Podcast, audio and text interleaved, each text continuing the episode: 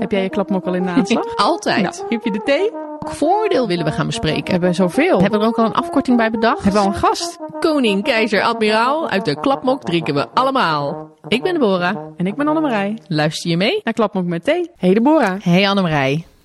We gaan vandaag, vandaag Ja. ons licht schijnen op toezicht. En op veiligheid. Ja, en letterlijk, Annemarij. Ja.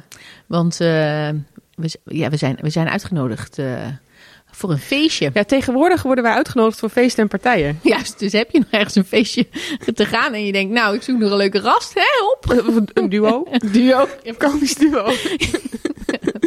Ja. Dat is wel te veel. En dan eh klap ook met thee. Admindev.nl. en dan komen we gewoon. en dan komen we. Juist. En Maar- dan, eh, vooral als je een Kahoot hebt, dan, eh, dan gaan we ervoor. Ja, dan, en, komt, ja, dan moet ik wel, daar moeten we even bij stilstaan hoor. ja. Want ik word allemaal thuis beticht van het feit dat ik, eh, als ik een spelletje speel, vind ik Ja. leuk hè, een spelletje spelen. Mhm. En eh, eh, bordspelletjes heb ik dan Ja, over. spelletjes ja, spelen, ja. Voordat natuurlijk hier de luisteraar de wilde fantasieën die erop loslaat. Maar ehm, ik moet dan ook winnen. ja, daar Maar heb ik helemaal geen last van. Nou, ik wil net zeggen, iedereen heeft een, een bovenbuurman. Mijn hemel. Dat ik nog snel genoeg de naam intypte. Dat ik de website wel goed had. Echt, ik, denk, nou, we gaan ervoor. Ja, ik wilde winnen. Nou, dat, dat lukte ook aardig. Dat Ja. lukte ook aardig. Maar goed, eh, Maar toen hebben we het op een gegeven moment een beetje even laten. even gaan. eh, laten gaan. Ja. Juist, juist. Maar dat even tezijde. Maar goed, ja. ehm, ik denk, waar gaat het over? Zijn ze uitgenodigd? Ja. Het Lustrum, het vijfjarig bestaan van Ja. de Inspectie Veiligheid Defensie. Daar waren we uitgenodigd met de vraag: kunnen jullie dan ook een aflevering daarover maken? Nou, Ja, natu- natuurlijk. absoluut. Hartstikke leuk. Ik wil daar nog een keer werken ooit. Dus ik denk, nou, dat is handig hè, voor de carrière. Juist, hup. Ja. Gelijk gaan. Ja. Ja, maar het was ook gewoon ontzettend leuk.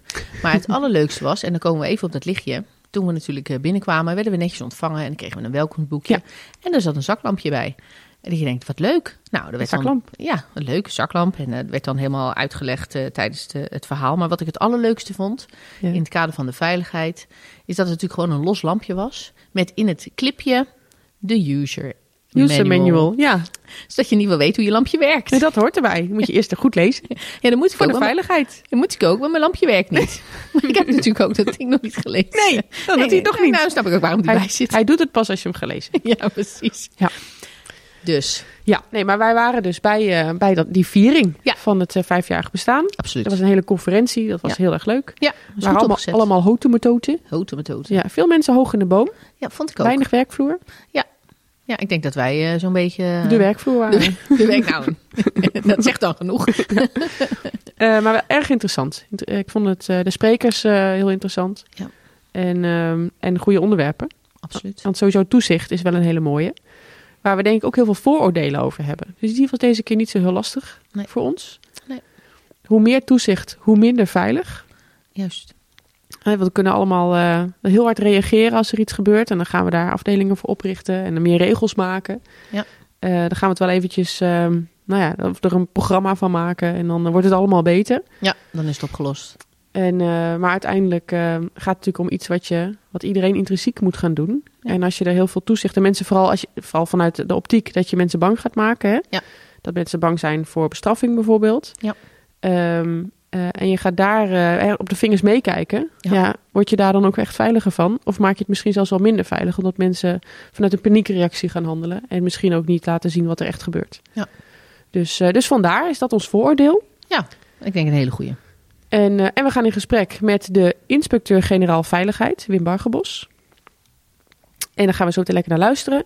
Maar we hebben ook, dit is een beetje af, anders dan anders aflevering. Even een nieuwtje. Ja, tijdens de conferentie hebben een aantal mensen een korte vraag gesteld. Een aantal sprekers. Ja. En eh, dan gaan we tussendoor tijdens het gesprek pakken we die stukjes erbij. En dan gaan we het daar even over hebben. Gaan we er even kort, eh, kort met, eh, met Wim over verder door. Nou, ik denk dat we gewoon uit het gesprek moeten gaan. Het is, het is best wel een lange. We zijn... Maar wel heel leuk. Ja, oh zeker, zeker. Dus, eh, dus we houden ons voorstukje gewoon even, eh, even beknopt. Juist, het is gewoon Ehm, nu tijd om over te gaan naar, ja. eh, naar het gesprek. dat We gaan lekker luisteren. Ja, we zitten met de, de inspecteur-generaal Veiligheid, Wim Bargebos. Zeker. Fijn dat we hier mochten zijn. Ja. Ehm, ja, we gaan samen een hele mooie aflevering maken over de Inspectie Veiligheid Defensie, de IVD. Allereerst van harte gefeliciteerd met het vijfjarig bestaan. Dankjewel. Dankjewel. Ja, is een mooie mijlpaal. Zeker. Ja. ja, we hebben natuurlijk een mooie conferentie bijgewoond afgelopen woensdag. Ehm, ja, om direct maar met de deur in huis te vallen. Waarom is de IVD ooit opgericht? Waarom vijf jaar geleden dit instituut? Ja, nou eigenlijk moet ik zeggen, eh, het is zoals het wel vaker gaat. Er gaat iets mis. Eh, en dan reageer je. En dat was wat we nu ook hebben gedaan. En dat was het uh, mortierongeval in Mali in 2016. Waarbij twee collega's zijn omgekomen en anders zwaar gewond is geraakt. En de combinatie met het onderzoeksrapport wat de Onderzoeksraad voor Veiligheid daarover heeft geschreven. En dan hebben we het inmiddels over eind 2017. En uh, onze reactie, laat, nou ja, onze reactie op dat rapport was niet goed. Uh, we zaten eigenlijk een beetje in de ontkenning. Oké. We maken dat ook wel mee bij eigen rapporten. Uh, het is soms moeilijk om iets terug te lezen wat je eigenlijk liever anders had willen hebben. Mm -hmm. En dat is ons toen ook overkomen. En ons bedoel ik mee de defensieleiding toen. Uh, de OVV was heel kritisch. En wij waren vooral bezig met het rapport. Oh, oh wat erg. En, en, en, klopt dit wel en klopt dit niet? En wat we vergaten was om te kijken wat zegt de OVV nu eigenlijk en wat moeten we als de wiede weer gaan aanpakken. Ja. En zo overkwam het ons, de minister, de commandant de strijdkrachten, ikzelf als hoofddirecteur beleid, ik was daar dus ook heel dichtbij. Zo overkwam het ons dat we ja, eigenlijk in een hoek terechtkwamen waar we niet meer uitkwamen. En we hadden eigenlijk niet zoveel weerwoord op de kritiek die ook de Tweede Kamer had. Mm -hmm. En dat ontspoorde. Ja. En daardoor moest de minister weg. Net voordat ze klaar was met dit kabinet. Ja. Net voordat ze naar een volgende functie zou gaan. Dat was de bedoeling. En de commandant de strijdkrachten. Die zou met FLO gaan. Een, een week later. En die moest ook weg. Nou, er waren ook achterblijvers, daar was ik er een van, om het zo maar te zeggen. Ik heb het nu nog steeds aan, over het plein, hè, de top. Ja. En de toenmalige secretaris-generaal. En wij vroegen ons af, wat is ons nou in hemelsnaam hier overkomen? En belangrijker, wat moeten we hiermee? En een van de conclusies die we vrij snel trokken is dat Defensie als professionele organisatie, die we willen zijn en die we ook zijn vaak, dat we zelf in staat moeten zijn om ongevallen als die gebeuren te onderzoeken. En om daar lering uit te trekken en dat op een professionele en vooral ook onafhankelijke manier te doen. Als je dat niet lukt, dan is de samenleving natuurlijk heel kritisch terecht. Mm-hmm. Ook Defensie heeft weer iets uh, opgetuigd. En uh, nee, we wilden het echt goed doen. Nou, dat is wat we een paar maanden later Inspectie Veiligheid Defensie zijn gaan noemen. Maar de oorsprong is, en dat is echt gebeurd vaker, er gaat iets vreselijk mis. Ja. En je hebt aandacht en dan gebeurt er wat. En een van onze opdrachten, zoals ik het zelf zie, is ook die aandacht vast te houden. Wat structureler. Ook als er een tijd niks misgaat. En dat hopen we natuurlijk allemaal. Maar we moeten niet hebben dat als de aandacht, als het, als het langer goed gaat, dat de aandacht zo ver afneemt dat je als toezichthouder eigenlijk ja, werkloos bent. Mhm. Want dat is, niet, dat is niet het doel natuurlijk. Hè, elke toezichthouder zou graag zichzelf overbodig maken maar niet door een gebrek aan aandacht. Nee, nee precies. Nee, nee. En is het nu ook juist, omdat u zegt, nou, twee achterblijvers eigenlijk hè, op het ministerie, en u was daar één van, dat ook juist u daarom uh, daarna als uh, inspecteur veiligheid of inspecteur-generaal veiligheid uh, bent gaan werken, Ja. omdat u die, die pijn toen gevoeld heeft? Ja, dat heeft er zeker mee te maken. Kijk, ik zou niet zo ver gaan zeggen dat het boetedoening is. Dat is overdreven. maar ik heb wel van heel nabij meegemaakt natuurlijk de schok.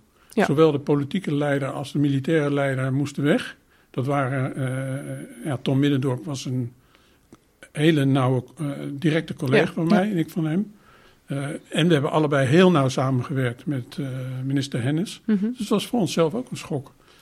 En ik werd daar toen heel nadrukkelijk mee geconfronteerd dat dit toch wel iets is wat Defensie echt beter zou moeten doen. En kwam vervolgens tot het inzicht dat ik dat ook wel heel interessant zou vinden om daarmee aan de slag te gaan. En dat ik het leuk zou vinden, niet natuurlijk de ongevallen, maar wel leuk, om een heel nieuw team op te zetten Mhm. en aan de slag te gaan met iets nieuws. Ja. Want ik was al 25 jaar in het beleid aan het plein. En dat was allemaal prima. De mooiste baan die ik ooit heb gehad. Maar het nieuwe, dat trok mij ook aan. Dat was de persoonlijke Mhm. kant van Ja. het verhaal. Ja. Ja. Ja.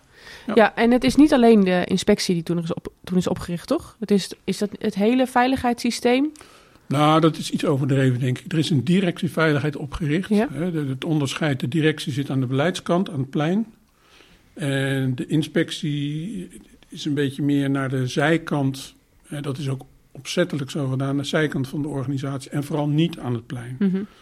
Als je aan het plein zit, dan word je voordat je het weet eh, in beslag genomen door van alles en nog wat. Ja, de waan van de dag. Ja, en eh, dat zie je ook bij de directie veiligheid. Oorspronkelijk bedoeld om echt heel gericht veiligheid te promoten.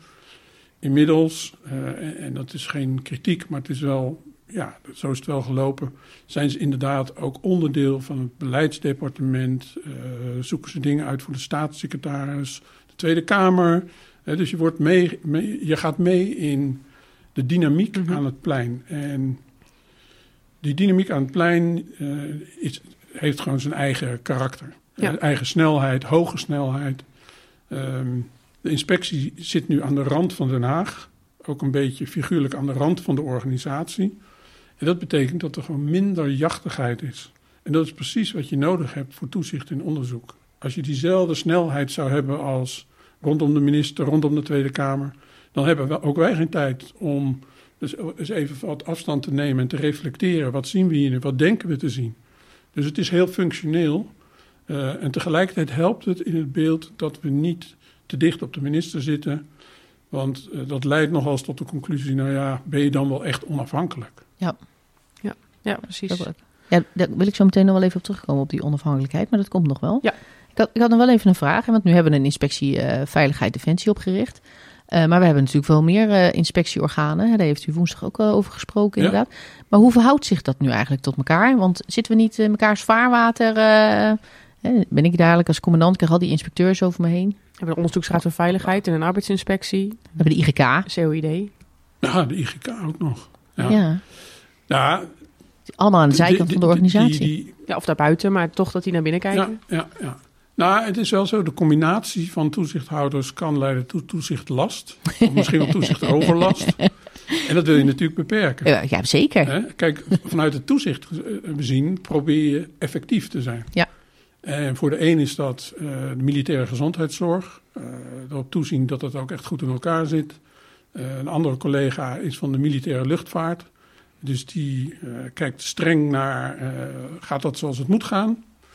Ehm, en die kan zelfs zeggen, ho, ho, ho, zo kan het niet. Hè, dat hoort bij de functie. Ja. Ehm, ja, we moeten ervoor zorgen dat we, dat we elkaar niet voor de voeten lopen. En dat we het de mensen niet te moeilijk maken. Dat is in ieder geval het doel. En dus dat betekent dat je, dat je met elkaar praat. Ehm wij hebben binnen Defensie inmiddels een toezichtpraat, zo hebben we dat genoemd. En daar zitten die interne toezichthouders zitten bij elkaar. Allemaal op voet van gelijkheid. Er is Ja. geen hiërarchie. Ik zit het voor als coördinerend toezichthouder, want dat ben ik formeel. Maar dat betekent niet dat ik meer te zeggen heb dan de IMG of dan eh, de baas van het KMCGS. Het is een collegiaal overleg. ehm, waarin we proberen beter te worden in wat we doen. Dat is eigenlijk de korte, korte uitleg. En bij beter worden in wat we doen hoort ook zorgen dat je elkaar niet voor de voeten loopt. En als je overlap denkt te zien in onderzoeken, dat je samenwerkt. Ja. Ja. Dat, is, dat is heel kort. eh, maar we zijn ons daar goed van bewust, denk ik. eh, dat je ook soms te veel toezicht kan hebben. ja, klinkt een beetje raar als Ja. ik dat zeg, maar ik kan me dat wel voorstellen. Ja, ja, nou ja, precies. Ehm, ja, nu waren we er natuurlijk afgelopen woensdag eh, erbij, hè, bij het eh, mooie, mooie feest. En daar hebben we ook... Ja, dat eh, is mooi, hè? ja, nou, maar serieus, ik vond het echt een hele goede, een hele goede middag. Ja, Ik denk dat het eh, dat echt... eh, hè, de- de, de sprekers die er waren, maar ook... eh, wat ik heel erg leuk vond, waren, waren ook de verschillende mensen in het, eh, werkzaam in het domein... die allemaal, eh, of een relatie met helemaal een videoboodschap hadden opgenomen. ja. Ik vond het heel leuk. Het was eh, Ja. heel verwarmend. Mijn eigen En, dochter had ook een filmpje opgenomen. Ja, heel dat leuk. gezien? Ja, leuk. zeker. Ja, ja, ja. Ja. ja, dat was heel leuk. Moet Ja. ook wel als vader heel leuk zijn om dat toch te zien? Ja, ik ben heel erg trots op haar. Ja, ja. Durf ik wel te zeggen. Jawel, toch? Zeker wel. En zij ook wel een beetje op mij hoor. Dus, Jawel, hè? Kijk, dat is wel goed. maar een van, die, eh, een, van de, een van de gastsprekers ook van de dag was eh, de secretaris-generaal. En haar eh, hebben we gevraagd hoe zij eh, kijkt naar vijf jaar eh, IVD. En daar gaan we even Mooi. naar luisteren. Ja, mevrouw Van Krijkamp, de secretaris-generaal van Defensie. Hoe heeft u de IVD ervaren de afgelopen jaren? Als luis in de pels of als radar in het Zwitser- Zwitserse uurwerk? Nou, eigenlijk eh, geen van twee. Want uh, ze zijn deels uh, de kritische luis in de pels.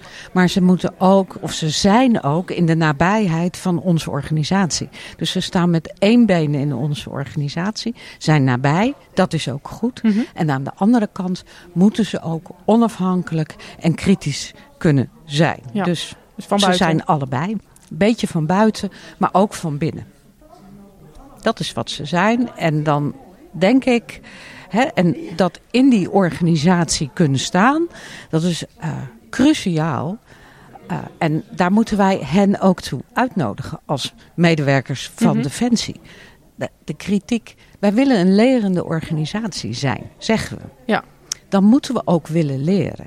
En als je niet wil leren of denkt, jeetje, wat een zeurderige mensen en ze komen me op mijn vingers kijken en wat een gedoe, dan ga je niet meer leren. Nee. En de rol van de IVD is niet om iemand bij zijn enkels af te breken, maar om ons als organisatie, maar alle mensen in onze organisatie te helpen leren leren. En dat is denk ik de essentie. Heel mooi. Dank u wel. Alsjeblieft. Ja, eerst even terugkomen op die onafhankelijkheid van de IVD. Hoe, hoe blijft u onafhankelijk? Wat een goede vraag. Hoe blijf ik onafhankelijk? Um, kijk, er zit een formele kant aan en er zit een kant aan, uh, die zou ik zeggen, die vooral van onszelf afhangt als IVD. Hoe stellen we ons op? Uh, hoe doen we ons werk? Hoe benaderen we onze collega's in de organisatie?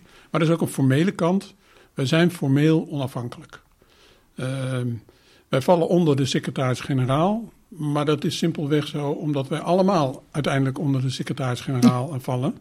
Maar de secretaris-generaal kan mij geen aanwijzingen geven.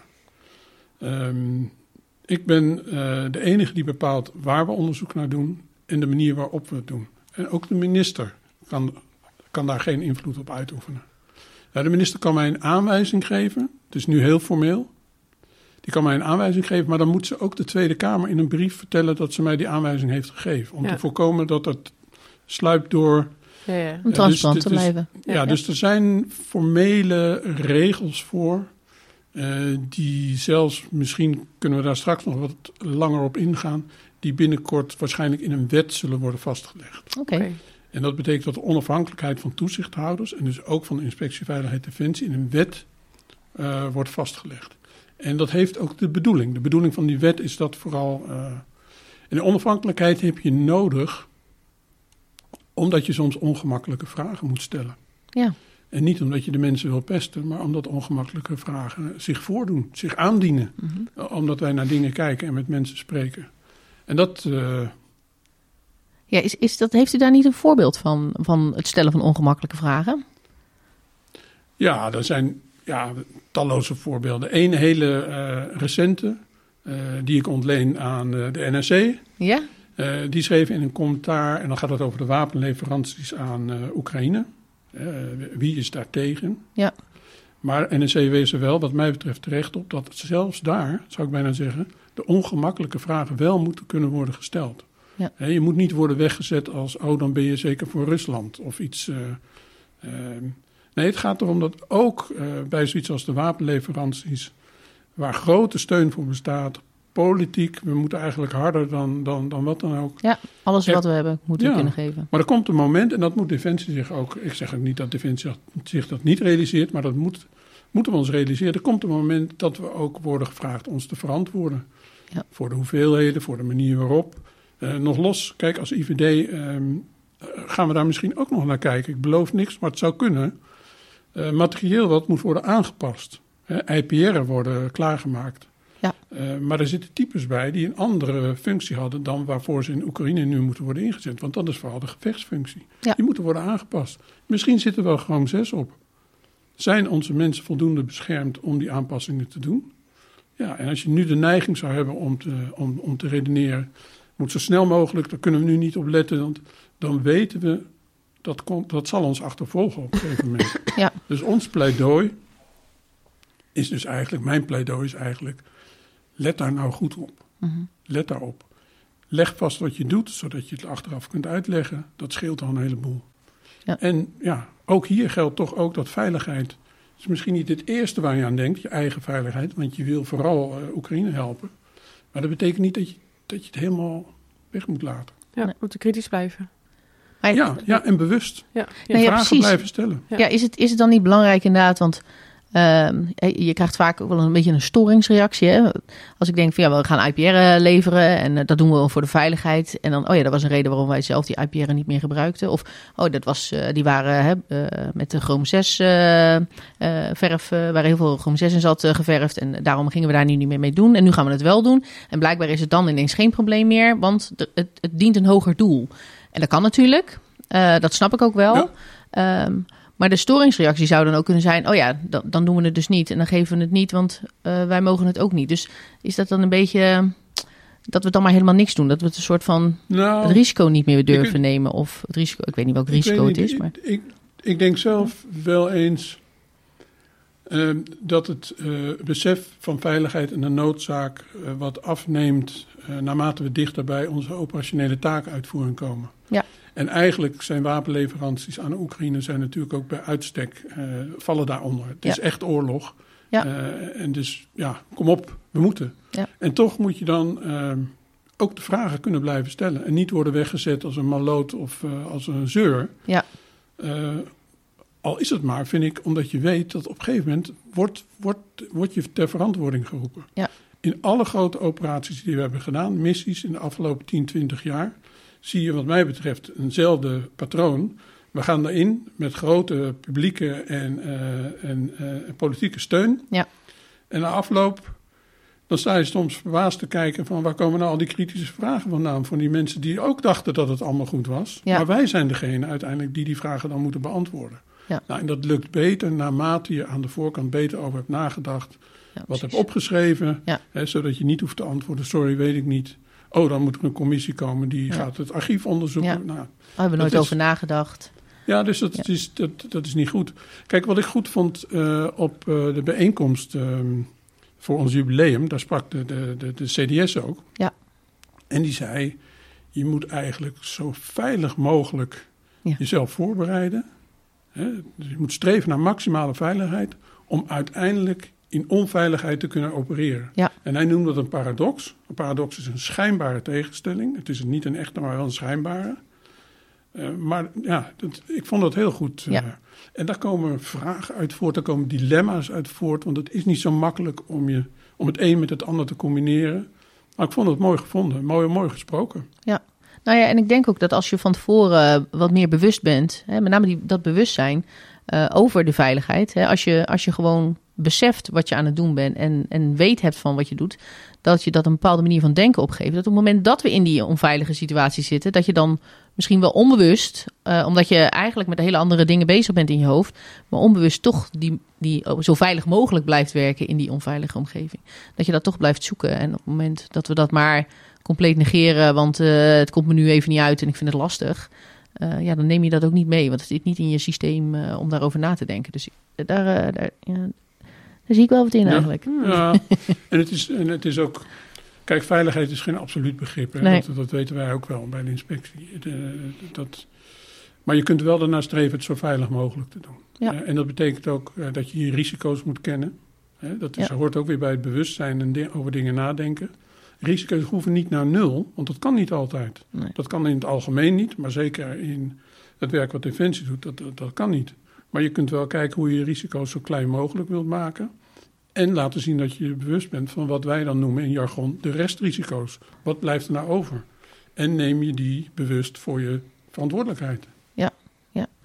Ja, ik vind dit wel een heel mooi brugje naar, eh, naar een volgende spreker, Annemarij. Ja, over die restrisico's. ik heb eigenlijk nog één vraag over de onafhankelijkheid. Echt? Ja, echt. Nou, dan doen we die eerst. Kom maar op. Als knippen we er altijd nog uit. Als Nee, een- hoeft als helemaal het een niet. bult is. Ga maar gewoon. Ja, dus het maakt het ook niet uit. Bult genoeg. Ja, maar ik kan me voorstellen vanaf uw positie dat, dat u zich onafhankelijk sowieso voelt. En ook door hoe het is Ja. ingericht. Maar denkt u dat het voor uw personeel, als nou, ik weet niet, bur- misschien zowel burgers als militairen. Ja? Hè, we kennen natuurlijk ook een gesloten personeelsysteem. En ze zijn ook weer afhankelijk van, ook bijvoorbeeld in, wat wij natuurlijk kennen eh, als militair. Onze militaire bazen, die, waar we weer een, eh, een andere functie ook moeten krijgen. De, eh, voelt de hele inspectie, ook u, de mensen die voor u werken, is dat, dat onafhankelijke gevoel, is dat bij iedereen zo? Ik denk het wel. Uh, misschien op een iets andere manier. Ik ben als eindverantwoordelijke, ja, heb ik ook de eindverantwoordelijkheid om die onafhankelijkheid tot uitdrukking te brengen waar ik optreed of waar ik mijn handtekening onder zet. Maar uh, mijn mensen hebben zeker dat gevoel dat wij dit in onafhankelijkheid moeten doen. er zijn eigenlijk twee dingen, denk ik, die, die, die zich, waar ik nu aan denk. En dat is, de, de ene is de deskundigheid die mensen moeten hebben. Uh, je moet of verstand hebben van toezicht of verstand van defensie. En we proberen dat te combineren, zodat we met verstand van zaken bij defensie toezicht kunnen doen. Ja. Um, en wat we hebben zijn mensen die zijn begaan met de veiligheid. Dat is ja. wel zo. Um, ik kan me moeilijk voorstellen dat we hier iemand te werken krijgen die nog nooit van veiligheid gehoord heeft en die hier gaat uitvinden of die het wel of niet interessant vindt. Ja. Het zijn toch mensen die vaak, vaak ook uit eigen ervaring dingen hebben meegemaakt. Ja. Mhm. En we hebben het nu uh, eigenlijk vooral over fysieke veiligheid, maar we zijn ook van de sociale veiligheid als IVD. En daar hebben we natuurlijk, ja, misschien niet iedereen, maar meer mensen hebben echt wel eens momenten meegemaakt waar ze, denken, waar ben ik nu in verzeild geraakt? Nou, en sommige mensen leidt dat tot het besef, ik zou daar best uh, in willen werken. Nou, dan heb je tegenwoordig sinds vijfs jaar de keuze tussen de beleidskant en het plein. als je denkt dat je via het beleid iets kunt veranderen. Ja. Uh, maar ja, toezicht uh, is, is ook een heel mooi alternatief. Ja, ja. Ja. ja, ja en ik hoorde dat er uh, uitbreiding op stapel staat. Dus uh, dat er nog uitbreiding genoeg, staat op stapel. Precies. En wat ik, wat ik er nog aan moet toevoegen, dat ehm, ik geloof niet dat mensen uh, met de nek worden aangekeken als ze hier werken of hebben gewerkt. Zo, zo professioneel zijn we wel weer bij Defensie. Ja. En, en ook een goede eigenschap vind ik in het algemeen van Defensie. nou ja, we, we, sta, we, staan niet te lang bij dingen stil. We zijn niet rancuneus. Weet je? De, de rol die je moet spelen, dat hoort ook bij, zeker bij militairen, bij het wisselen van functies. Mhm. Je hebt verschillende functies, verschillende rollen. Uh, ik dat weten we van elkaar. Ja, ja ik zeg ja. altijd, als het gaat over de directie en de inspectie, we hebben dezelfde missie, we hebben verschillende rollen. Maar de missie is echt hetzelfde. Nou, dat, Ja. dat geldt, denk ik, hier ook. Ja, nou, dus het gezamenlijke doel wat je wil bereiken. Hè? En Zeker. dan eh, maakt het eigenlijk niet uit aan welke kant van de tafel je zit. Nee, Nee. nee. Oké, nou nu Ja? mag jij weer, Deborah. Ja, eh, mogen we dan nu naar het fragment? Ja. Want dat was... Hé, hé, nou inderdaad. Nee, nee, dit is wel een hele belangrijke vraag waar ook eh, echt, wel, eh, echt wel een mooi antwoord op is gekomen nog hoor. Dus wat dat betreft. Dank je. Maar ehm, dank je. ja, ja, als jullie belieft. Maar we hebben ook, eh, we hebben ook even een stapje buiten de deur gemaakt eh, afgelopen woensdag. Eh, met, eh, met, met, met als gastspreker Bart Snels. Ja, Dat, ja, en die, die was ook goed. Ja, die was zeker niet? goed. Ja, Ja. maar die heeft een hele moeilijke, lange titel. Dus dat wilde ik nog een keertje herhalen. Maar dat ga ik niet doen, want ik weet het niet uit mijn hoofd. Sorry. Maar ik heb hem wel genoemd in het, eh, in het fragment. Dus laten we daar maar even naar luisteren. Ja, ik sta hier eh, bij eh, Bart Snels. Hallo. Eh, Inspecteur-generaal Inspectie Belastingen, Toeslagen en Douane van het ministerie van Financiën. Ik heb het even opgeschreven, want het is nogal een mond vol, Ja. eh, als ik het zo zeg. De IBTD is de afkorting. Kijk, dat is, daar houden we van. Dat is een stuk, eh, stuk korter.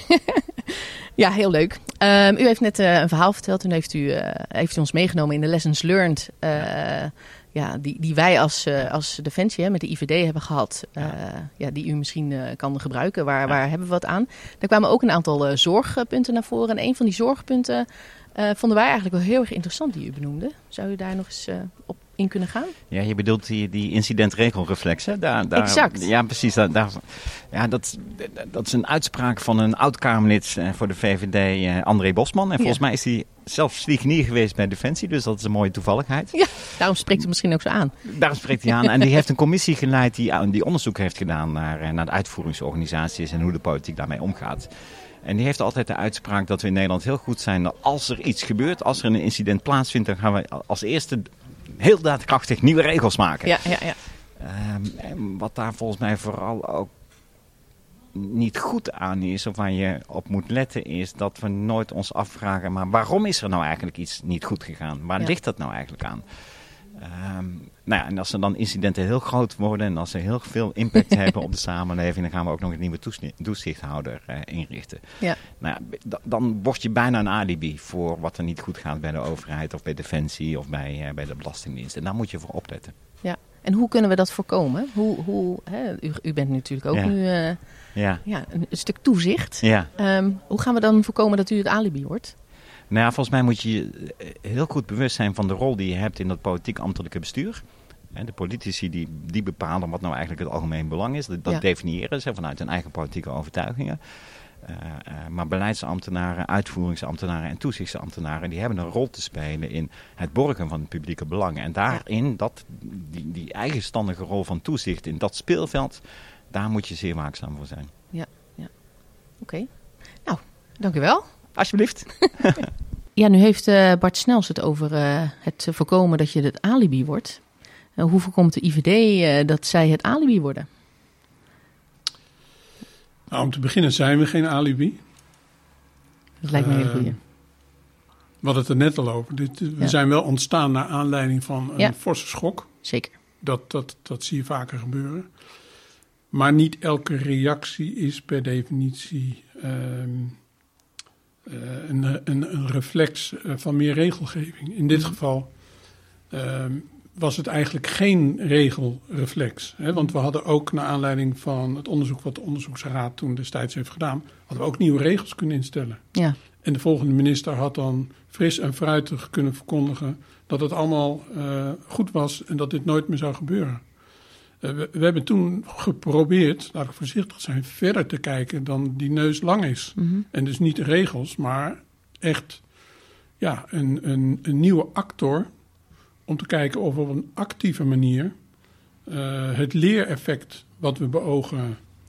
eh, de inspectie Veiligheid en Defensie is helemaal niet van het, van het straffen of van, van de verwijten. Dat zit in de hoek van het strafrecht, van het OM. Ja. Dat doen wij niet. Ehm, wij proberen tot, eh, tot aanbevelingen te komen op basis van wat wij zien, waar, eh, waar leereffecten eh, van, van uit ontstaan. Ehm, dat is, ja, een alibi. Kijk, ik zou heel voorzichtig zijn met, ook met alibi in ons geval, omdat Mhm. wij, ehm, als het gaat over voorvallen, die zijn niet te voorspellen. We hopen natuurlijk dat ze uitblijven. Maar het zou heel erg dom en kortzichtig zijn om te beredeneren dat je een inspectie veiligheid defensie hebt. En als defensie dus eigenlijk wel gebakken zit, want er gaat gebeurt nooit nu nooit meer wat natuurlijk. Want nu hebben we, Nee. nu hebben we toezicht. Ja, precies. Nu is het klaar. Ja, ja en da- daar hoort dan bij die fijne redenering hoort nog een tweede deel. Dat als er wat gebeurt, heeft het toezicht gefaald. Ja, want Ja. die heeft het niet gezien. Ja. Ja. Nou, dat is iets, eh, de werkelijkheid is iets weerbarstiger dan, eh, dan, deze weergave. Maar Ja. dus er zit al een gevaar in voor Defensie zelf om te gemakzuchtig om te gaan met zijn eigen inspectie. In dit geval eh, de IVD. En voor de IVD, ja, ik zou niet zeggen wij weten dat zelf als de beste, maar wij zijn ons daar zeer van bewust. Ja. Ehm, dus ik, Bart brengt dat, bracht dat net heel goed onder woorden. Ehm, en we hebben het er ook wel eens over. Ehm, omdat, eh, en dat heeft hij ook gezegd op het symposium, we zijn in een, aantal, eh, in een behoorlijk aantal opzichten met elkaar vergelijkbaar. Onze werkvelden verschillen wel, Ja. maar ehm, we zijn vergelijkbaar. Dus we hebben het daar wel over. Ehm, ja, Ja, dan heb ik een heel concreet voorbeeld waar ik dan wel benieuwd naar ben hoe dat dan hier werkt. Onlangs zijn eh, de grensverleggende activiteiten stilgelegd. Naar aanleiding van een advies vanuit de IVD. Kunt u daar misschien iets meer over vertellen? Ja. Ja, die grensverleggende activiteiten. Nou, we gaan even vanuit dat eh, eh, de meeste mensen weten wat het betekent. Voor degenen die het niet weten, dat zijn activiteiten waarmee je je grenzen verlegt. Mentale, Het gaat, dus niet, prikkel? het gaat dus niet over activiteiten in het buitenland. eh. Nee, niet tijdens inzet. Oh, ja, nee, precies. eh, Nee. Oh, nee, nee, maar het is niet, je gaat de grenzen over in de zin Nee. van je gaat naar het buitenland. Het gaat, zijn je eigen grenzen. En Ja. het Ja. idee is dat de militairen eh, in hun ontwikkeling... iets spannends doen. Precies, Ja. precies. mentaal. Nou, daar is er niks mis mee. Ja. Maar het is niet zonder risico. Nee. Nou hebben wij eh, een onderzoek gedaan een aantal jaar geleden naar een collega die eh, is overleden bij een parachuteval. Ja. Bij een parachutesprong, sorry. Hij, hij viel, eh, da- daarom die verspreking.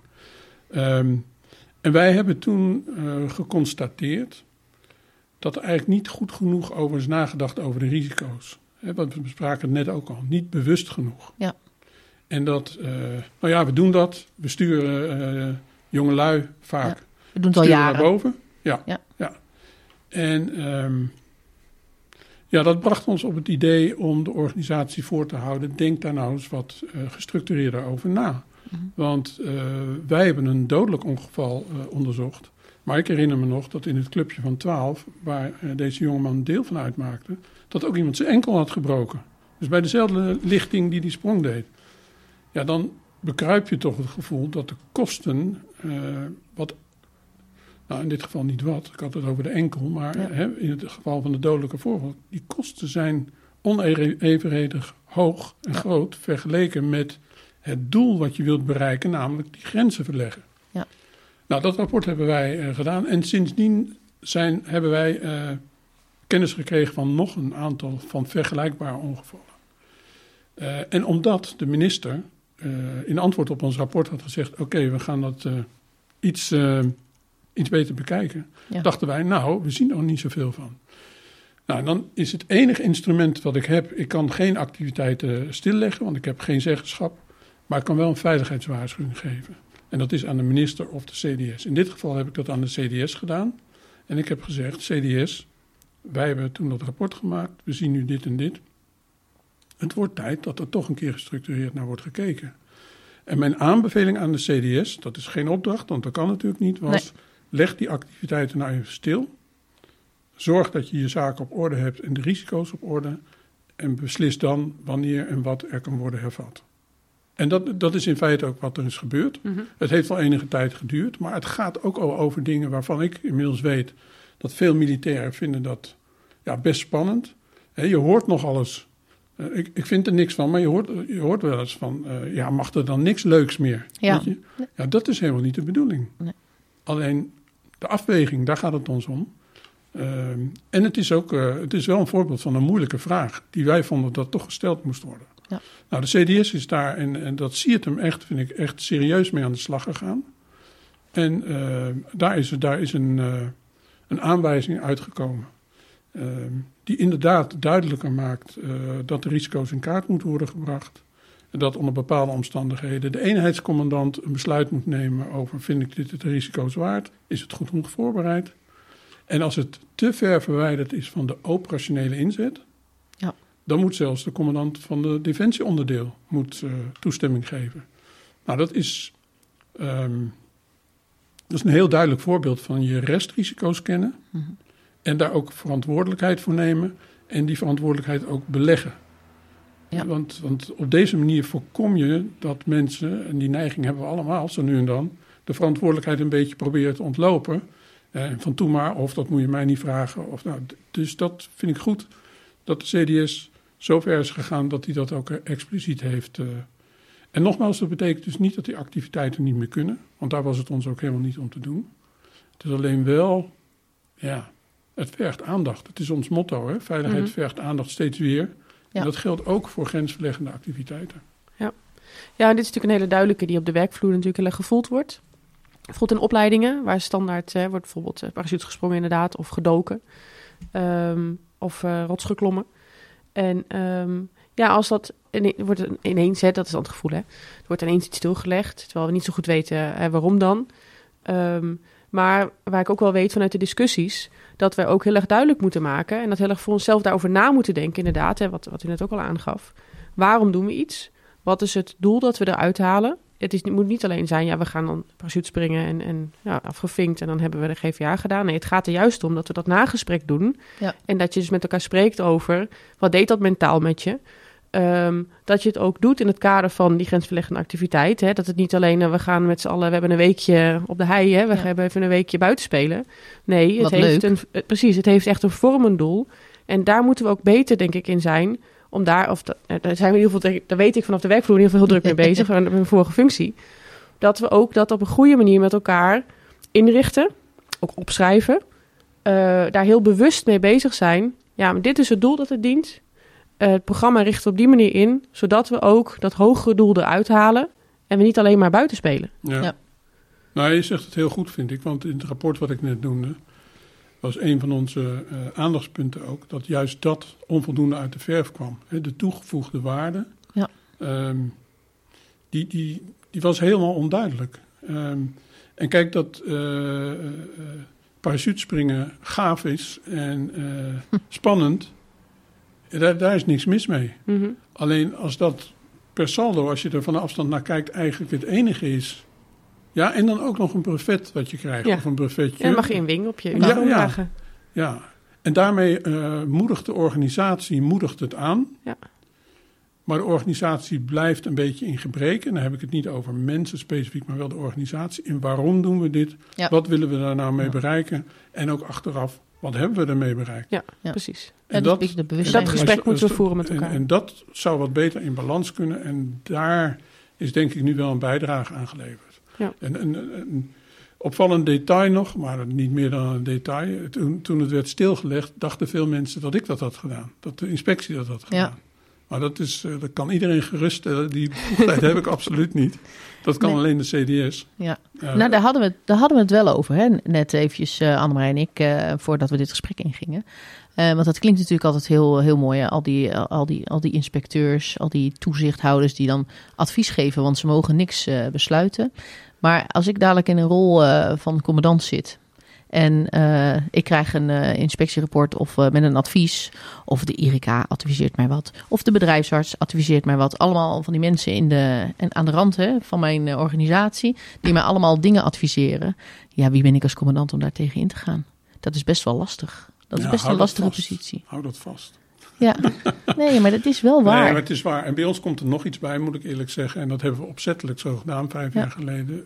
Wat wij doen wordt in beginsel openbaar. Ja, ook dat. Eh, en dat is, wij hebben geen instrumenten zoals eh, ja, een, een activiteit stilleggen, mensen straffen. Ik wil het niet eens. Weet je? Nee. We zijn geen handhavende inspectie, we zijn gericht op leren. Maar we moeten ook voorkomen dat wat we zeggen te makkelijk opzij wordt gelegd of in een la verdwijnt. Ja. Dus daarom hebben we dit, eh, hebben we dit zo gedaan. Ja. En ik weet dat veel collega's het toch een ongemakkelijk idee vinden. Ehm, en daar proberen we met ze over te, nou, proberen we praten daar natuurlijk met ze over. Ja. En het is aan ons, en ook dat is een groeiproces wat we doormaken, om de juiste toon te vinden in rapporten.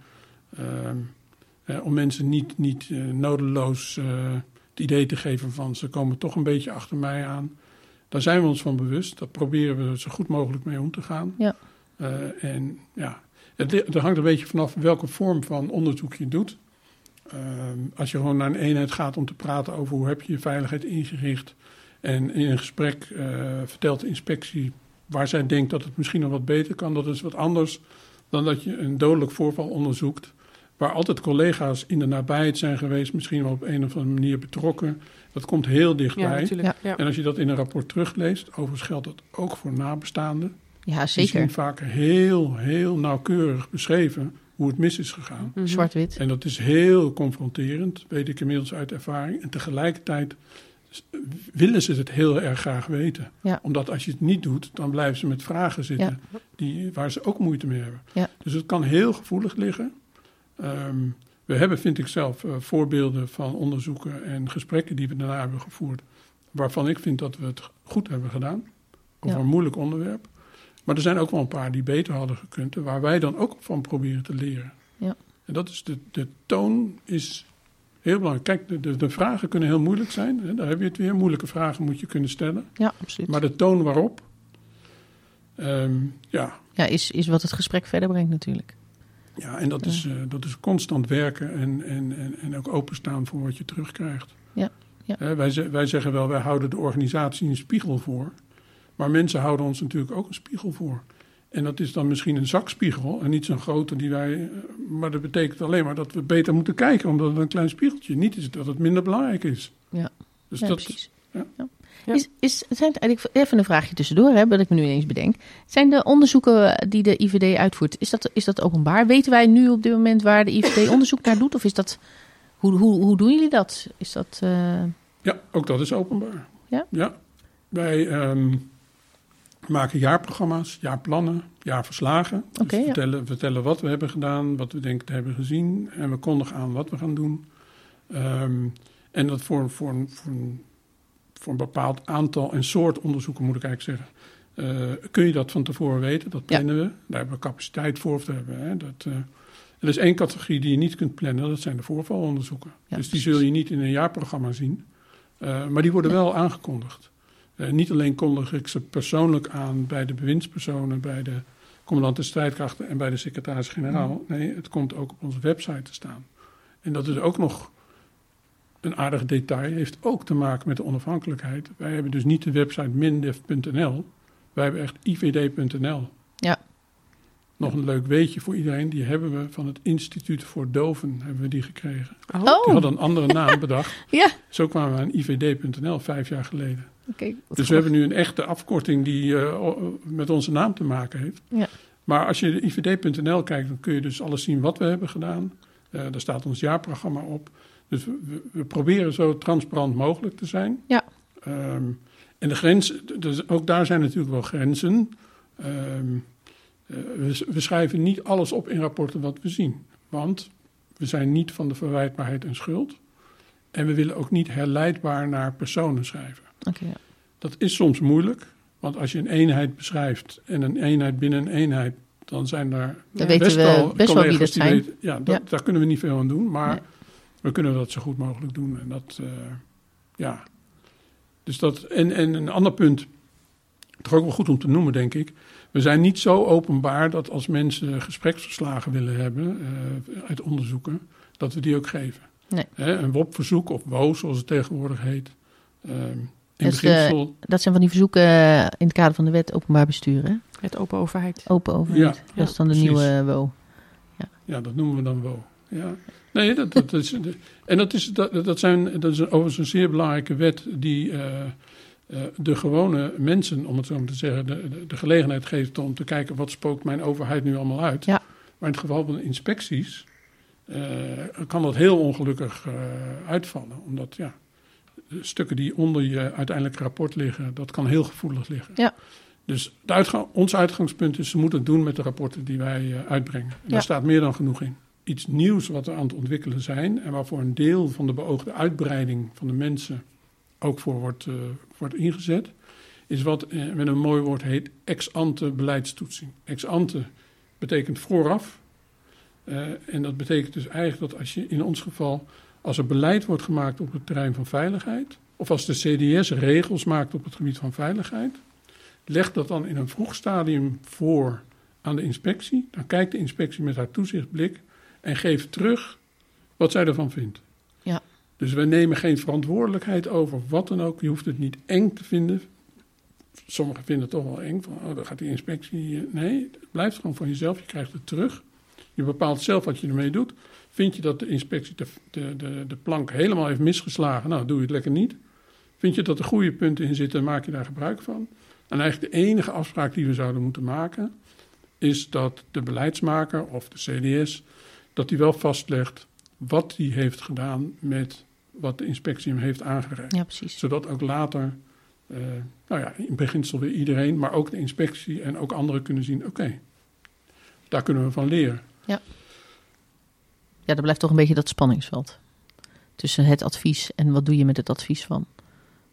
Ja, Maar dit is wel een mooie, mooi, en een mooie brug naar onze, ons volgende geluidsfragmentje eigenlijk. is het alweer zover? Ja, we nemen ja. u mee. We hebben er weer een. Ja, we staan hier eh, bij eh, de generaal Nico van der Zee. Eh, en op dit moment... Een van onze favoriete generaals. Ja? Ja, ja. Maar dit Hij vraagt smelt. om toelichting. Dit vraagt om toelichting. Wat zit je nou ineens eh, onze favoriete, een van onze favoriete generaals? Nou ja, dat zijn er gewoon een paar. En dit is er één van. Dit vraagt om meer uitleg, Annemarij. Dit kan toch niet zomaar? Oh, dat doen we achteraf. Nou, dat is, moet de luisteraar er nog even op Hij- Hij neemt wachten. het wel in dankbaarheid in ontvangst. Ja, ik, dus ik zie dan u stralen. Dus dat, Ja. Maar dat kan niet anders dan dit is natuurlijk een eh, mooi compliment. Ja. Mooi, ik, zou- ja, ik, ik, ik, ben er nog even van van slag. Nou moet ik weer nadenken. Mijn hemel. Want eh, u bent op dit moment eh, plaatsvervangend inspecteur van ja, Veiligheid Defensie, de IWD. Waar we vandaag natuurlijk nog steeds te gast zijn. Mhm. Eh, en u heeft een videoboodschap ingesproken. En in die videoboodschap noemde u de organisatie, of een organisatie met een zelfreinigend vermogen. Dat we dat, eh, dat, dat iets is wat eh, heel belangrijk is. Maar in hoeverre staat het dan in relatie met het belang van toezicht, waar de IVD dan weer voor staat? Ja. Nou ja, wat, wat dan heel belangrijk is te begrijpen, ik bedoel daarmee Ja. zelfreinigend vermogen, dat Defensie als organisatie eh, zelf fouten kan signaleren en daar Ja. ook eh, op kan verbeteren. Ja. En eh, wij zijn een interne toezichthouder. Ja. Dus dat de Defensie een eigen toezichthouder in de organisatie heeft, die maakt dat ze als organisatie zelf fouten kan signaleren en, en daarop verbeteren. Ik denk dat dat belangrijk is. En ik denk dat dat belangrijk is omdat het altijd voor de acceptatie beter werkt als je zelf je eigen fouten ziet. Dan dat je iemand van buiten krijgt die, uh, die zegt: Ja, maar dat heb jij niet goed gedaan, dat moet je, dat moet je verbeteren. En dus dat je het zelf doet, ik denk dat dat belangrijk is. Ja, dat, dat klinkt ook wel zo, maar ervaren we dat ook zo? Nee. Daar kan ik me ook iets bij nou voorstellen. Ja, kijk, Defensie is natuurlijk, lijkt één bedrijf, zeker ja. voor de buitenwereld. Maar wij weten ook dat het allemaal kleine subbedrijfjes zijn. Ja, dat is allemaal dus, eigen entiteit. Dus ja, het is toch wel zo. Maar dat vind ik ook een opdracht aan ons om uh, ervoor te zorgen dat we ja, op de langere termijn wel gezien worden als een van de belangrijke elementen in de organisatie zelf. Is dat op dit moment al helemaal zo? Nee. Ik denk dat uh, wij nog steeds wel gezien worden als die vreemde van buiten die komt vertellen wat we niet goed gedaan hebben. Ja. Ja. Het is toch altijd een beetje spannend als de IVD uh, iets komt onderzoeken. Ja. Ja, ik kan het niet ontkennen. Hè. Je, er komt een inspecteur. Ja, dat heeft op zich al een hele lading. Ja, nou kan ik ons even meenemen naar uh, 20 jaar geleden. Toen hadden we nog de MEO en, en de MIO daarvoor. Ja. Dat was ook altijd een ding. Ken jij dat, Annemarij? Nee, dat dacht ik al. Dat dacht ik al. Maar ik nog wel. Hè? Ja, nee, daar ga ik nee, ook kijk, wij moeten maar dat dus was ook een heel spannend Het moet ook iets. een inspanning van ons zijn om, Ja. dat, uh, om die muur te slechten. Ja. En een van de dingen, dat is vandaag ook gezegd, is wat... Kijk, als wij als toezichthouder alleen maar komen als er ergens iets is misgegaan... Ja. en daar dan wat van vinden... Ja. dan gaan we het op de lange termijn niet winnen. Nee. En wij moeten proberen aan de voorkant van het probleem te komen. He, dus, uh, en dat is dan meer een proactieve houding of uh, preventief toezicht. He, proberen te adviseren over dingen die mogelijk beter kunnen op een moment dat het nog niet is fout gegaan. En, en, uh, en hoe kunnen we dat dan doen? Nou, een mooi voorbeeld is, he, we moeten onze operationele gereedheid verhogen. Uh, we hebben veel geld gekregen, maar de dreiging in Europa neemt enorm toe. Dus we moeten een hogere operationele gereedheid hebben. Ik denk dat je als inspectie daar een rol in kan spelen door op het juiste moment uh, bij eenheden langs te gaan, kijken hoe ze ervoor staan en gerichte adviezen kunt geven over hoe zij nog beter kunnen worden op een moment dat ze nog in staat zijn die verbeteringen aan te brengen. Dus je moet niet komen als er een schip van de marine aan de kade ligt en die gaat uh, op een missie naar de Oostzee. Moet je niet de laatste weekend voordat ze vertrekken uh, komen, maar dan moet je uh, bij de rotatie op bezoek gaan die nog niet aan de beurt is. Ja. Zodat ze nog tenminste een half jaar hebben om zichzelf te verbeteren. Ik denk dat je dan in de ogen van die mensen gezien wordt als iemand die meehelpt uh, hen nog professioneler te werken. Ja. En er is geen militair die ik ken die dat niet uh, graag zou willen. Ja. ja, precies. Dus helpen leren die lerende ja, organisatie en dat doe je door, vooral zijn. door te timen. Dus Ja. kom niet alleen maar als het fout gegaan is. Kom vooral ook als je denkt dat je nog toegevoegde waarde hebt. Uh, en mensen daar iets, uh, iets mee kunnen. Nou, ik denk dat het een heel mooi, uh, mooi vooruitzicht is. Dankjewel. Absoluut. Dank u wel. Graag gedaan. Bedoelde u dat ook met de ex-ante advies? Ja, dat is een sprekend voorbeeld. Ja. Uh, ik denk dat uh, Nico het niet noemde omdat het voor veel mensen een onbekend begrip is. Maar het staat tegenover post. Hè. Post Ja. uh, is daarna, ex ante is ervoor. Um, wat ik er ook uithaal is het belang van timing. Ex ante, je kunt ook te vroeg komen. Hè. Ja. Als je bij wijze van spreken in het stadium van, van de brainstorm komt, dan ben je aan de vroege kant. Er moet wel iets concreets uh, te bekijken zijn en te bespreken. Maar um, je kunt ook niet te laat komen, want dan, dan, dat, dat, dan krijg je bijna het klassieke, zou ik bijna zeggen, verwijt. En dan komen ze weer eens achteraf komen ze even ja. vertellen hoe het beter had gekund. Ja, Ja. Dat, dat is niet de bedoeling. Het is wel zo um, dat we ons moeten realiseren dat die timing uh, is iets waar, waar de inspectie op moet letten. Maar ook de beleidsmakers en uh, de uitvoerders uh, aan de CDS-kant.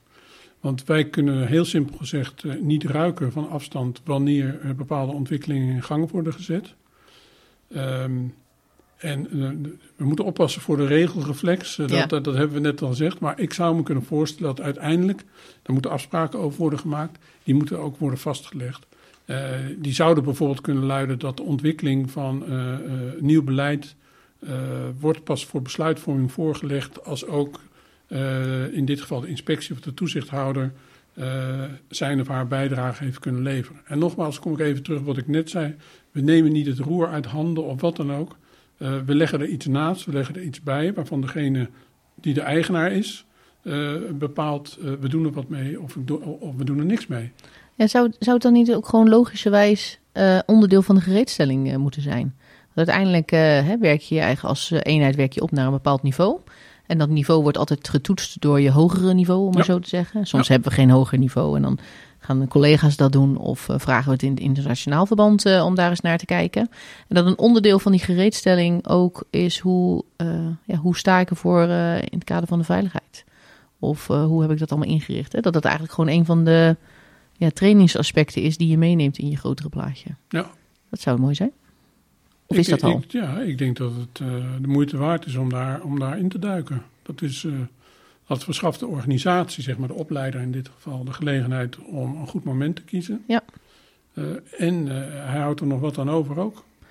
Nou, nou ja, we doen het goed of er zijn elementen die nog net iets beter kunnen. En, ja. het is net wat, Nico, wat ik Nico ook hoorde zeggen. er is natuurlijk niemand, burger of militair zou ik zeggen, allebei niet, die onveiligheid willen aanwakkeren. Het is alleen steeds de vraag, hoe kun je op een, ik zou bijna zeggen, goede manier zonder dat het overlast veroorzaakt, daar hadden we het ook al over. Ja. Uh, hoe kun je iets bijdragen waar mensen het idee van hebben, ja, dat voegt echt iets toe. Goed dat we dat hebben gedaan. Dat moet het doel zijn. Ja. Ja, ja dat is dan een manier om veiligheid ook van ons allemaal te maken. Of niet? Ja, ik denk het wel. Ja. En ja. Kijk, er zit ook een cultureel en sociaal aspect aan. Uh, de, de, we hadden het eerder over de moeilijke vragen moeten gesteld kunnen worden. Ja. Uh, het is makkelijk om te zeggen dat is zo. Het is uh, soms ingewikkeld om de moeilijke vragen ook te stellen. Daar moeten we ook oog voor hebben, denk ik, en ook aandacht voor. M waarom is het zo ingewikkeld om die moeilijke vragen te stellen? Ja, als we dat precies wisten, dan waren we een stuk verder, denk ik. Waren het geen moeilijke vragen meer? Nee, dat, ja, ja, dat, dat, dat, dat dan, dan heb je geen moeilijke vragen meer. ja, ik weet niet of het leven daar interessanter van wordt, uiteindelijk. Maar Nee, het is, ja, waar heeft het mee te maken? Het heeft voor een deel denk ik met cultuur, maar dat is ook weer zo'n vaag begrip. Het heeft denk ik ook wat te maken met de aard van de organisatie. Ja. Uh, en dan doe ik op de hiërarchische kant, maar ook de operationele gerichtheid, de can-do-mentaliteit. Um, we worden niet grootgebracht, en zeker de militairen met het idee van we gaan alles eens even uh, een paar keer van alle kanten bekijken. Nee, er moeten wel dingen gebeuren. Ja. En begrijp me niet verkeerd, ik zeg ook niet dat dat weg moet. Maar we zouden er wel een klein plusje, zou ik bijna zeggen, aan kunnen toevoegen. Uh, waardoor onze veiligheid, uh, ja, er beter van wordt. Ja. En dus ik kan me heel goed voorstellen dat er omstandigheden zijn, of je nou in een eenheid zit, uh, zeker in een missie, maar ook in een eenheid, of je nou opwerkt, of je nou oefent, of dat je. ehm, dat is, het is niet altijd makkelijk om op, uh, op, de, op, op de momenten dat je het echt zou willen, de goede vraag te stellen. En uh, natuurlijk is het ook nog zo dat je de kunt de goede vraag wel stellen, maar je moet ook nog antwoord krijgen. Ja. En dat bepaal je jammer genoeg niet altijd zelf. Wel, eigenlijk nooit zelf, hè, wat, wat het antwoord is. Dat klopt. Ja. Dat klopt. Maar ja, door het niet te stellen krijg je hem sowieso niet. Nee, maar als je een keer, als je één of twee keer een moeilijke vraag hebt gesteld en je krijgt de deksel op je neus, dan uh, de derde keer doe je het misschien niet meer. Nee. nee en dan is- uh, denkt de leidinggevende misschien zo, dat is uh, wel zo rustig. Ja. Maar of we het effect willen bereiken wat we eigenlijk met z'n allen toch wel stiekem wel willen, namelijk, ja, Mhm. dat kan toch beter. En, Ja, Ja, ik vind, be- ik vind het bewuste. interessant hoor, dit. Ja. Ja, nou, de Boris, Nee, nee, maar. nee, Ja, ga ja. maar door. Nee, nee, nee, nee, nee. Nee, want ik wil eigenlijk toen naar... ehm, ja, we hebben nu het eerste lustrum eh, natuurlijk gevierd. Ja, precies. De komende vijf jaar. Als wij nou over vijf jaar worden we opnieuw uitgenodigd. Ga ik even vanuit. We hebben nog steeds een podcast. en, eh, Tuurlijk. Ja hoor. Is er, eh, Tuurlijk, ik hoop dat je nog willen komen dan. Nou ja, dan misschien, Oh, zeker. ja, misschien moeten we dan wel. Dan zitten we vooraan. Dus zijn, we- misschien mag een van ons dan wel spreken. Je, je weet het niet, hè? Nee, je je weet het niet, over vijf jaar. Ja. Het is wel heel snel. Waar hoor. hebben we het dan over als we tien jaar IVD vieren? En komen we daar wel? Of is de IVD dan misschien wel helemaal niet meer nodig? Nou, dat is een heel aanlokkelijk vooruitzicht, maar zo optimistisch ben ik niet. Nee? Dat komt ook omdat ik inmiddels eh, persoonlijk weet dat vijf jaar niet zo lang is. Het vliegt voorbij. Het vliegt voorbij. Ja. Maar Nee, kijk, ik zou hopen dat we ehm, bekender zijn binnen Defensie op de goede manier. En daar kunnen we zelf eh, heel hard aan werken eh, door eh, in het toezicht, wat vooral niet te maken heeft met voorvallen, ehm, de mensen eh, met de juiste toon en op de goede manier te benaderen. Eh, het is niet zo dat we vrijblijvend advies komen geven. We zijn ook geen betaalde consultant, dus vergis je niet. We blijven de toezichthouder. En dat er enige spanning ontstaat als de toezichthouder komt, vind ik ook niet zo erg. Maar het moet natuurlijk niet te gek worden. Uh, kijk, bij voorvalonderzoeken, afhankelijk van wat er is gebeurd en hoe erg het is, de gevolgen, daar, daar, daar kunnen we niet heel veel aan doen, aan de toonzetting. Uh, uiteindelijk gaat het er toch om, om, om te achterhalen wat is hier misgegaan en wat kunnen we daarvan leren. Maar het blijft, het blijft een trieste aangelegenheid. Uh, in andere vormen van toezicht hoeft dat helemaal niet zo te zijn. Het kan. Hè? We kunnen tegen dingen aanlopen waar we zeggen, hoe is het mogelijk? Waarom is daar nog nooit wat aan gebeurd? Uh, ik moet een brief schrijven aan de CDS of aan de minister. Mm -hmm. Maar dat zijn uitzonderingen, ja. hopelijk. Ja. Hè? Dus wat ik hoop is uh, met de vormen die we net hebben besproken, die wat dichter op de organisatie zitten. We komen wat, zou je kunnen zeggen, wat van de kantlijn af. Ja. Um, en dan, ja. En dan hoop ik dat we de komende vijf jaar die ontwikkeling in gang kunnen zetten. Zoals ik net zei, daar is ook onze beoogde uh, uitbreiding met mensen is daar ook voor bedoeld. Uh, het is niet bedoeld om nog meer voorvalonderzoek te gaan doen. Het is echt bedoeld om die andere vormen van toezicht, die wat, uh, wat vriendelijker zijn in het algemeen, durf ik wel te zeggen. Ja, de waardering en dan niet zo. Kijk, een schouderklopje is nooit weg. En in die zin was afgelopen woensdag het symposium was erg, heb ik heel erg leuk gevonden. Ja. Uh, vooral voor alle mensen die, die elke dag uh, daarmee in de weer zijn. Maar ik vond het ook zelf leuk. Het is niet wat aan de lopende band gebeurt. Hè. Dat is een beetje het lot van de, de toezichthouder. Je loopt niet uh, als schouderkloppend door het leven. Ga je niet, hè, zeg maar. Deuren allemaal open, rode lopers uit. Ja, Daar komt ja. toezicht. Maar goed, dat weet je. Ja. Uh, dus dat, die illusie moet je vooral ook niet koesteren. Maar toch is het fijn dat je op zo'n zo'n middag. Maar ook in de werkelijkheid. En we hebben ook filmpjes gezien, dat vond ik ook wel opvallend. We hebben een paar filmpjes gezien van nou, minister Hennis, dat was hartstikke leuk. Ja. Uh, maar ook ehm, van mensen die te maken hebben gehad met de IVD. En niet in een voorvalonderzoek, maar in, in de andere.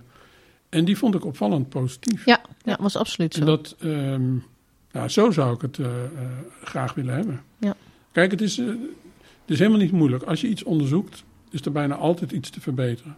Maar dat is niet, dat is niet de vondst van de eeuw. Dat is, dat is overal waar mensen uh, werken is er feit. wat te verbeteren. Ja, ja dus dat, Ja. Maar het gaat erom, uh, weet je, tot de kern door te dringen samen met de mensen en tot een wezenlijke verbetering te komen. Ja. En dan merk je, en dat, dat leid ik af uit die filmpjes, dan heb je als inspectie heb je het idee van, nou, ik heb ertoe gedaan. Hè? En uh, de mensen met wie je hebt gesproken, die, die, die zeggen ook dat ze dat op prijs hebben gesteld. Ja. Nou, ik, de, de, van waar wij vandaan komen uh, uit 2018 was uh, een reactie op een grote ramp. Ja. Voorvalonderzoek is niet leuk naar de aard van de zaak. Is wel heel erg nodig, nog steeds denk ik. En we blijven het ook doen. Maar er zijn andere vormen van toezicht die de veiligheid en ook het lerend vermogen van de organisatie, of het lerend vermogen van de mensen in de organisatie, misschien is dat het wel, ja. dat je dat uh, af en toe een impuls geeft. En uh, ja, misschien ook mensen, zelfs, dat zou ik ook wel mooi vinden, dat je mensen ook het idee geeft, goed dat zo'n club er is die uh, specifiek op de veiligheid let. Uh, soms zijn ze lastig, maar ze kunnen ook hele goede dingen uh, melden. Nou, als we dat over vijf jaar, uh, en dat staat dan tegenover het beeld van over vijf jaar een soort vermoeiende bijeenkomst waar mensen nauwelijks iets positiefs uit hun strot krijgen, omdat het eigenlijk allemaal dat, dat. Ja, precies. Dan denk ik dat, dat we het goed hebben gedaan. Ja. En dan is vijf jaar ook wel weer lang. Hè? Vijf jaar bezig zijn is. Uh, ja. Dan kan ik wel raden ondertussen hoe u tegen ons vooroordeel aankijkt. Hoe meer toezicht, hoe minder veilig. En hebben we natuurlijk, uh, daar zijn we opgekomen vanuit het idee, het vooroordeel dat er dan nog wel eens leeft. Van het wordt vooral een opgepoetst plaatje als die toezichthouder voorbij komt. Ja. Uh, we moeten vooral naar buiten toe, moet het er perfect uitzien. Maar eigenlijk als we naar binnen kijken, of we trekken de deur dicht, dan doen we gewoon waar we mee bezig zijn. Want het is vooral eigenlijk lastig en vervelend. Ehm, maar vooral als ik u hoor over dat voorafgaand, eh, dat dat, als dat ook meer de focus is, dat heeft natuurlijk een hele andere connotatie ook. Ja. En als mensen zelf die veiligheid gaan beleven en voelen, dat dat natuurlijk ook het hele beeld heel anders maakt. Ja, kijk, in, in die gevallen zouden we de gesprekspartner moeten zijn. Ja. En vaak worden we niet gebeld van kom eens op gesprek, dus we nemen wel het initiatief, dat besef ik heel goed. Maar de gesprekspartner die de moeilijke vragen durft te stellen, maar wel die ook in gesprek gaat. En eh, mijn uh, overtuiging en mijn, mijn ervaring is ook dat gesprekken over veiligheid worden echt gevoerd. Iedereen vindt veiligheid wel belangrijk in de kern. Ja. Maar het is soms moeilijk om het in je dagelijks werk ook een plek te geven. Ja, precies. En het gesprek daarover is helemaal niet zo moeilijk. Mijn inspecteurs hoeven niet aan mensen te trekken van kom zeg nou eens wat. Die komen vaak terug met nou, hele interessante verhalen weer. Dit en dat. Nou, en als, dat, als, als, als we dat wat bekender zouden kunnen maken... Uh, en dat is vooral, ligt aan onszelf, hè, vergis je niet. Dat is, uh, dus wij moeten dat laten zien. Dan denk ik dat het niet zozeer in de kwantiteit zit.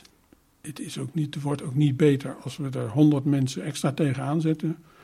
Het is, uh, we hebben een paar mensen meer nodig, maar ook niet heel veel. Groei is voor mij absoluut geen doel op zichzelf. Dat levert weer allerlei andere aandachtspunten en problemen op. Die kunnen we missen als kiespijn. Maar de kwaliteit telt wel. En uh, ja, dat is, hoop ik, uh, wat we voor elkaar krijgen de komende vijf jaar. En dan zou het leuk zijn als we in, op ons tienjarige jubileum weer de CDS en de SG en jullie natuurlijk. Absoluut. Ja. ja. Moeten we ons wel wat beter voorbereiden op de quiz, Annemarij? Ja, nee, dan gaan we winnen. Ja, niet te vroeg pieken, Ja. dat is het Ja, we stonden uh, nu lang bovenaan, maar uiteindelijk... uh, Ik heb, Hebben we het gezien, toch heb je gezien wie er gewonnen heeft? ja, zeker. precies, Ja, nog eh, van harte gefeliciteerd. Ja, ja, ja, ja. Ja. maar ja, goed, uiteindelijk uh, misschien wel logisch. Toch? Ja. Maar ja, ja, ja. Nou, het was ook een beetje, het logisch weet ik niet, maar ik vond het een beetje awkward. Dat, Dat kan ik me dat voorstellen. de IG wint. Dus ik dacht, weet je wat, ik geef het aan de laagst geplaatste. En wie was dat? ja, precies. Ja. Nico van dat- Zee. De plaatsvervanger. Ik wil het eigenlijk niet eens hardop Fantastisch. zeggen. Maar uh, in plaatsvervanger. Ja. Ja. Ja, mijn Ja, plaatsvervanger. Juist. Ja, ja, ja, ja. Die hele populaire generaal. Juist die. die, Je favoriete, hè? De favori een van de favoriete favoriete generaals. Ja, precies. Nou, ik wil u heel hartelijk bedanken voor dit gesprek. Ja. En Graag gedaan. dat we nou, bij de conferentie mochten zijn in ieder geval deze week. En um, ja, alles wat u met ons wilde delen. Hartelijk dank. Ja, jullie ook heel hartelijk bedankt. Dank u wel. Nou, iedereen nog helemaal... Uh, Helemaal erbij. Ja, Helemaal dit is voor de mensen met de lange rit, hè? ja, ja. Als je echt uh, een heel eind moet rijden, lang woon-werkverkeer... of Ja. je bent binnenslaper en je Ja. bent onderweg naar waar je ook maar woont. Welke uithoek. Juist. Fijn dat je er nog bent. Ja. Ik hoop dat je een goede reis hebt. En um, ik wil eerst even uitleggen hoe dat nou zit met die uh, een van de favoriete generaals. Ja, begin dat eerst maar eens. Want Ja. ik denk dat iedereen op het puntje van zijn stoel zit. Om te denken, waar heeft niet godsnaam anders, over? Ja. Ja. Nee, er zijn een aantal, um, aantal generaals in onze organisatie. Ja. Die um, nou, gewoon heel aardig zijn. Ja. Maar vooral ook heel, ja, gewoon, maar vooral heel erg benaderbaar zijn. Juist. En uh, waar je altijd gewoon weet, daar kan ik altijd terecht. Daar heb ik altijd een leuk praatje mee. Die ziet me ook staan. Um, ja, ik, de, rolt nu met haar ogen. Um, nee, want wij waren, we vertelden al in, ons, uh, in het eerste deel van uh, deze aflevering al. Hè, we waren natuurlijk op die conferentie. Daar waren allemaal hotemototen. liepen allemaal generaals rond. Um, nou, en als je generaal wordt, dan heb je natuurlijk een bepaalde positie. Ja. En dan zie je het ook wel gebeuren dat mensen worden misschien soms wel eens wat afstandelijker, staan wat verder van je af. Uh, en dat kan ook een gevoel natuurlijk aan onze kant zijn. Maar we hebben er een paar bij ja. die, die, waar je altijd weet, daar kan ik altijd een praatje mee hebben. Die zal ook altijd uh, mij zien en eventjes gedag zeggen. En uh, als er iets is, dan weet ik, daar kan ik altijd mijn verhaal bij kwijt. Ja. Um, en ik denk dat als je kijkt bijvoorbeeld naar sociale veiligheid, is benaderbaarheid, openstaan voor inspraak en tegenspraak. Dat soort elementen zijn Ja. natuurlijk daar heel belangrijk in. Absoluut. Uh, dus dat vond ik ook wel een mooi in het kader van deze aflevering. Omdat, uh, ik, ja, dat is uh, een goede om even nog te benoemen. Ja. Um, nou, en hier hadden we dus een heel mooi voorbeeld daarvan. En, um, Van een open, benaderbare ja, generaal. echt open en echt benaderbaar. En dat is gewoon heel leuk. En ik, hoor, ik denk, je hoort dat ook aan hoe, die, uh, hoe het gesprek met hem was. Ja. Um, en ik denk dat het heel belangrijk is dat we dat soort mensen hebben. Zeker. Ja, ik ben er blij mee. Ja, ik ook. We hebben wel vaker dat soort generaals in de podcast. we hebben er meer. Ja, zeker. En die, uh, die zijn graag de gast. volgens mij. Absoluut. Nou, maar in dat gesprek ging het ook over de MEO en de MIO. Ja. Ja, ik had er werkelijk nog nooit van gehoord. Nee, nee, nee. Wat is het? Ja, nou, je had, vroeger had je eerst de MIO. En ik denk, als ik even terugga, dat het stond voor eh, Militair Inspectieorgaan. En later werd het de MEO. Er werd de inspectie wat eh, meegaander. En dan werd het het evaluatieorgaan. Eh, ja, en dat was dan eens in, de, eens, in de, eens in zoveel tijd. Dan stond jij als eenheid, stond jij, ja, in het jaarplan stond dat de MEO op visite kwam. En dan eh, nou, werd de hele eenheid van, eh, van boven tot onder doorgelicht. En eh, kwamen er allemaal mensen om te kijken hoe jij ervoor stond. En in het begin werd je natuurlijk als eenheid afgetikt. Hè? Dat was de MIO. Want dan had je de zaken niet voor elkaar. En, en daarna kwam de MEO. En dan was het meer een soort... Dan gingen ze met jou in gesprek om te kijken waar je kon verbeteren en hoe je beter kon worden. En dat was wel een beetje het eerste waar ik aan dacht. Mhm. En toen ik ook de uitleg hoorde van, eh, van de generaal van de zee, toen dacht ik, ja, dit is ook waar we naartoe teruggaan. Een beetje. Eh, mogelijk. Maar ik denk, eh, want ik ga er eigenlijk stiekem nu vanuit dat we dat wat veel minder doen dan dat we dat vroeger deden. Dat is misschien wel een verkeerde aanname van mijn kant uit, want dat weet ik eigenlijk niet zeker. Maar dat denk ik. Ehm, maar in het kader van proactief zijn, eh, want dat is het doel eh, wat ze ermee willen bereiken, denk ik wel dat we daar eh, een goede slag kunnen slaan. En helemaal als we het. maar goed, daar hadden we het straks natuurlijk ook al eventjes over, over met, met Wim Bargebos. Eh, over dat proactief zijn. Als je het natuurlijk gewoon een onderdeel laat zijn van, het, van, je- van je gewone gereedstellingsproces bijvoorbeeld, dan, dan is het niet meer een ding. En ik vind eigenlijk, zolang je het nog een beetje als ernaast laat staan, hè, in het kader van de incidentregelreflex, eh, Mhm. ja, dan, dan is het weer zo'n dingetje van het, van, van, ja, van het clubje, om Ja. zo te zeggen. En dan wordt het niet een gemeengoed van ons allemaal. Nee, precies. Ja, En ik denk dat, dat is iets waar we naartoe moeten ja, natuurlijk. hoe natuurlijker het is, hoe natuurlijker het in het proces is opgenomen, eh, hoe vanzelfsprekender het is. Ja. Zo, wat vind jij er eigenlijk van? Van het feit dat we, we kijken naar voordeel, hoe meer toezicht, hoe minder veilig. Wat vind jij ervan dat we ja, hier weer een aparte toezicht voor hebben ingericht en een aparte directies en afdelingen bij de opkoos? Ja. ja, nou, ik snap natuurlijk wel, ook in de ontstaansgeschiedenis, hè, waarom hiervoor gekozen is. Ja. Ehm, ik denk ook, want ik heb wel vaker mensen gehoord, want ik heb heel lang roep ik al van, hè, ik, vind dat, ik vind het natuurlijk een heel interessant vakgebied. Ja. En um, ja, um, uh, zo, de directieveiligheid, inspectieveiligheid, van nou, dat zie ik voor mezelf ook nog wel later. Hè, als, uh, lijkt me wat mooie posities om te zitten. Ja. Um, waarbij je dan wel eens de reactie krijgt, ja, maar dat bestaat tegen die tijd al lang niet meer. Dus uh, ja, dat is helemaal, moet je helemaal niet willen. Dat is ja. een loopbaanspoor, dat is helemaal geen loopbaanspoor, want dat is, straks is dat voorbij. Ja. Nou, in mijn optiek is dit iets van alle tijden. En ja. is het altijd goed dat we hier bewust mee bezig zijn. En net als dat je een directie juridische zaken hebt. En dat je, nou, noem nog een paar uh, afdelingen die altijd een rol hebben. Financiën, ja. ook altijd een rol. Ja. Heeft dit volgens mij ook altijd een rol. Okay. Um, waarbij je denk ik ervoor moet waken dat je degene, altijd degene bent die dan op de vingers meekijkt. Mm -hmm. Ik denk dat proactieve, ja. hè, dat uh, ex ante ja, waar we het over hadden, uh, die ze ook hadden ja. dat is denk ik echt heel belangrijk daarin. Dat je proactief mee kan denken in hoe kan iets beter worden, zodat je mensen ook daarin uh, daarbij leert waar ze aan moeten denken, ook voor de volgende keer. Ja. Um, ja, want je kan het altijd achteraf dan weer voorkouwen of uh, uh, dan mensen weer naar rechts richten. Nee, het moet toch anders. Maar je wil eigenlijk dat zij vooraf al nadenken over die verschillende aspecten. Ja, dat is gewoon een stukje bewustwording is. Dat ja. je bewust van tevoren kiest om een bepaald risico wel of niet aan te gaan. Ja. Um, en dan kun je het achteraf ook gewoon uitleggen waarom ja. je die keuze toen gemaakt hebt. Ja, ja. En, en, en ik denk wel dat dat van alle tijden blijft dat we dat op de een of andere manier nodig hebben. En misschien Ja. op een gegeven moment minder. Maar omdat altijd alles in een golfbeweging gaat en op een gegeven moment zit dat erin. En dan zijn er functiewissels. Of dan gebeurt er iets waardoor uh, andere dingen weer prioriteit krijgen. Ja. En dan verwatert het weer. Ja. Dus ik denk dat daarom dat dit altijd iets is wat op het netvlies moet staan. En waarbij mensen gewoon dedicated daarmee bezig zijn. Ja. Om te helpen dat dit een, een vast onderdeel blijft. Ja, precies. Um, ja, dus dat is eigenlijk hoe ik daarover denk. Ja, ja. ja heel ja. goed. Ja. Um, maar we hebben, we hebben ook nog een uh, fragmentje te goed, Anne Ja, dit is wel...